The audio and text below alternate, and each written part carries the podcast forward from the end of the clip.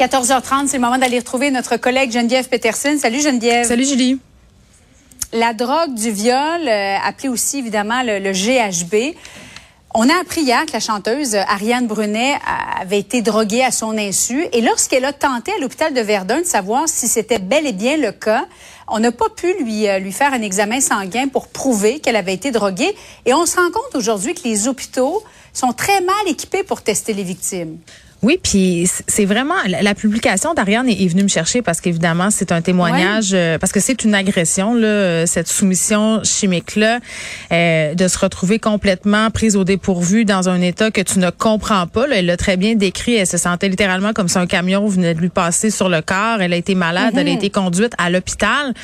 Euh, ça, ça c'est venu me chercher, mais, mais le petit bout qui est venu le plus me, me choquer, entre guillemets, c'est c'est lorsque je me rends compte qu'elle n'avait pas obtenu des réponses à ces questions comme plusieurs victimes. Puis là, tu cherches à savoir pourquoi. Tu sais, puis moi, je suis absolument persuadée que les gens dans les hôpitaux sont de bonne foi. Là, ils voudraient pouvoir donner des réponses. Je lisais bon quelques commentaires à ce sujet-là sur la facilité ou pas de pouvoir détecter le GHB dans le sang des personnes. On dit que c'est une substance qui est excessivement volatile, qu'on teste seulement dans, mm-hmm. certains contextes pour des raisons médicales. Et, je, et ça, malgré tout ça, je, je ne comprends pas.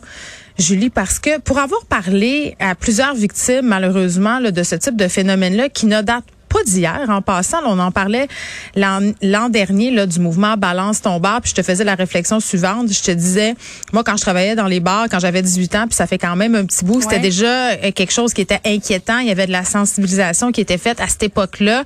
Et je trouve ça épouvantable, Julie, là, de me dire que j'ai dû faire le petit speech en bon québécois à ma fille de 15 ans qui non sort pas dans les bars, mais va dans des parcs où il y a des consommations alcoolisées. Là, je me voile pas la face et lui dire, tu sais, Alice accepte jamais euh, une consommation là d'une personne que tu connais pas ou même que tu connais, mm d'être obligé de de faire euh, ce discours là à mon enfant en 2022, ça, ça, ça me sort, ça me rentre pas dans la tête. Je trouve ça épouvantable. Puis de me dire que les victimes, euh, une des choses qu'ils trouvent les plus difficiles, c'est qu'elles n'ont pas de réponse. Je dis elles parce que majoritairement ce sont des jeunes femmes là qui se font mettre des substances dans leur verre. C'est un des plus grands traumatismes. En tout cas moi c'est ma compréhension des choses. évidemment, elle est unique parce que c'est moi qui le dis, mais c'est de, de se faire dire, je, sais pas qu'est-ce qui s'est passé. J'ai ben, l'impression. tu es dans un bar ou une soirée, puis finalement, tu te réveilles, tu es dans un hôpital, dans une salle d'urgence. Puis là, tu le sais, là, que dans le fond tu as été drogué, tu le sais que c'est pas ton état normal, tu le sais que d'habitude quand tu bois, je dis n'importe quoi, trois consommations, t'es pas à quatre pattes dans une salle de bain, tu te rappelles de ton nom, tu te rappelles d'où tu restes, puis tes amis ont pas besoin de te traîner par les bras pour mhm. te monter dans une ambulance, tu sais, je veux dire c'est évident qu'il s'est passé quelque chose, puis malgré tout ça, tu peux pas avoir de réponse, tu peux pas dire oui, c'est vrai, c'est vrai ce qui t'est arrivé, c'est vrai qu'il y a quelqu'un qui a mis quelque chose dans ton verre. Donc est-ce que Geneviève, si tu permets, as-tu compris, toi, de la bouche des médecins qu'on a pu lire, là, c'est la presse qui a sorti ce dossier-là ce matin, que lorsque c'est jumelé, par exemple, à une agression sexuelle, là, ils vont procéder à des examens sanguins? Ben oui, parce que, euh, bon, euh, après ça, on peut aller évidemment porter plainte avec ce qui s'appelle le rape kit, là, le kit de viol. Je trouve ça, c'est épouvantable. Puis je parlais aux gens des cabacs qui me disaient que depuis la fin de la, du confinement lié à la pandémie, la hausse euh, de ces de ces trousses là, là, qui sont faites dans les hôpitaux pour prendre des prélèvements suite à euh, une agression sexuelle est en hausse d'une façon alarmante, là, Julie. Puis mm. souvent, ça venait avec l'ingestion de, de, GHB.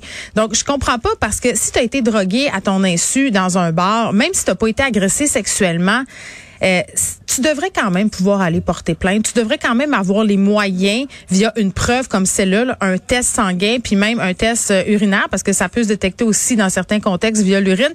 Tu devrais avoir les moyens de pouvoir aller voir les policiers avec ça, ou même d'aller voir les, gens au bar ou à la salle de spectacle dans lequel tu trouvais pour dire, regardez, je l'ai la preuve, j'en ai eu de la drogue euh, dans mon sang. Ils me l'ont dit à l'hôpital. C'est quoi la responsabilité aussi de, des établissements? à qui elle revient? Cette responsabilité-là, selon ben, toi? Pas aux victimes, en tout cas. Parce que moi, c'est ça qui me vient me chercher à chaque fois qui me fâche. On fait des campagnes de sensibilisation. On fait de l'affichage pour dire aux femmes, euh, laissez pas votre verre sans surveillance. Quittez pas un établissement seul. Marchez avec des amis. Euh, acceptez pas rien d'un étranger. C'est comme si tout le temps, c'était à la victime de se protéger. Puis je voyais qu'il y avait des sous-verres qui étaient disponibles maintenant. Euh, certains établissements en ont. Tu peux aussi en commander sur Amazon. Tu places ton verre sur le sous-verre et ça détecte là en fait si euh, euh, il y a une substance comme le GHB qui est dans ce verre-là. Mais, mais pourquoi ce serait à moi, Julie, de m'assurer parce que à mon sens, c'est une solution de dernier recours de vouloir s'assurer qu'il y a oui ou non de la drogue dans mon verre. Je devrais pouvoir être capable de sortir, d'aller dans, dans une soirée sans avoir peur que quelqu'un de mal intentionné mette de la drogue dans mon verre. Je veux dire, ça n'a aucun sens. Puis les gens portent pas plainte. C'est épouvantable. Moi, j'ai essayé à un moment donné d'avoir des chiffres de la part de la police, puis ils peuvent pas trop t'en donner parce mhm. qu'il y a une honte. Il y a un stigma parce que tu fais, ah oui, hein, j'étais dans un bar, j'étais dans un party. C'est vrai que j'avais bu. Puis là, tu as peur de ce que de ce que les gens vont penser. Tu te dis, tu sais, est-ce qu'ils vont dire que j'étais trop seule, que j'avais trop bu, puis j'essaie de me servir de ça comme prétexte? Donc, il y, a beaucoup de travail à faire en amont euh, de tout ça, mais c'est pas la responsabilité des victimes, c'est la responsabilité des établissements, des bars, des salles de spectacle de faire en sorte d'offrir à leur clientèle un endroit sécuritaire pour faire la fête. Merci beaucoup, Geneviève. Bon après-midi à toi. Merci. Bye bye. Cube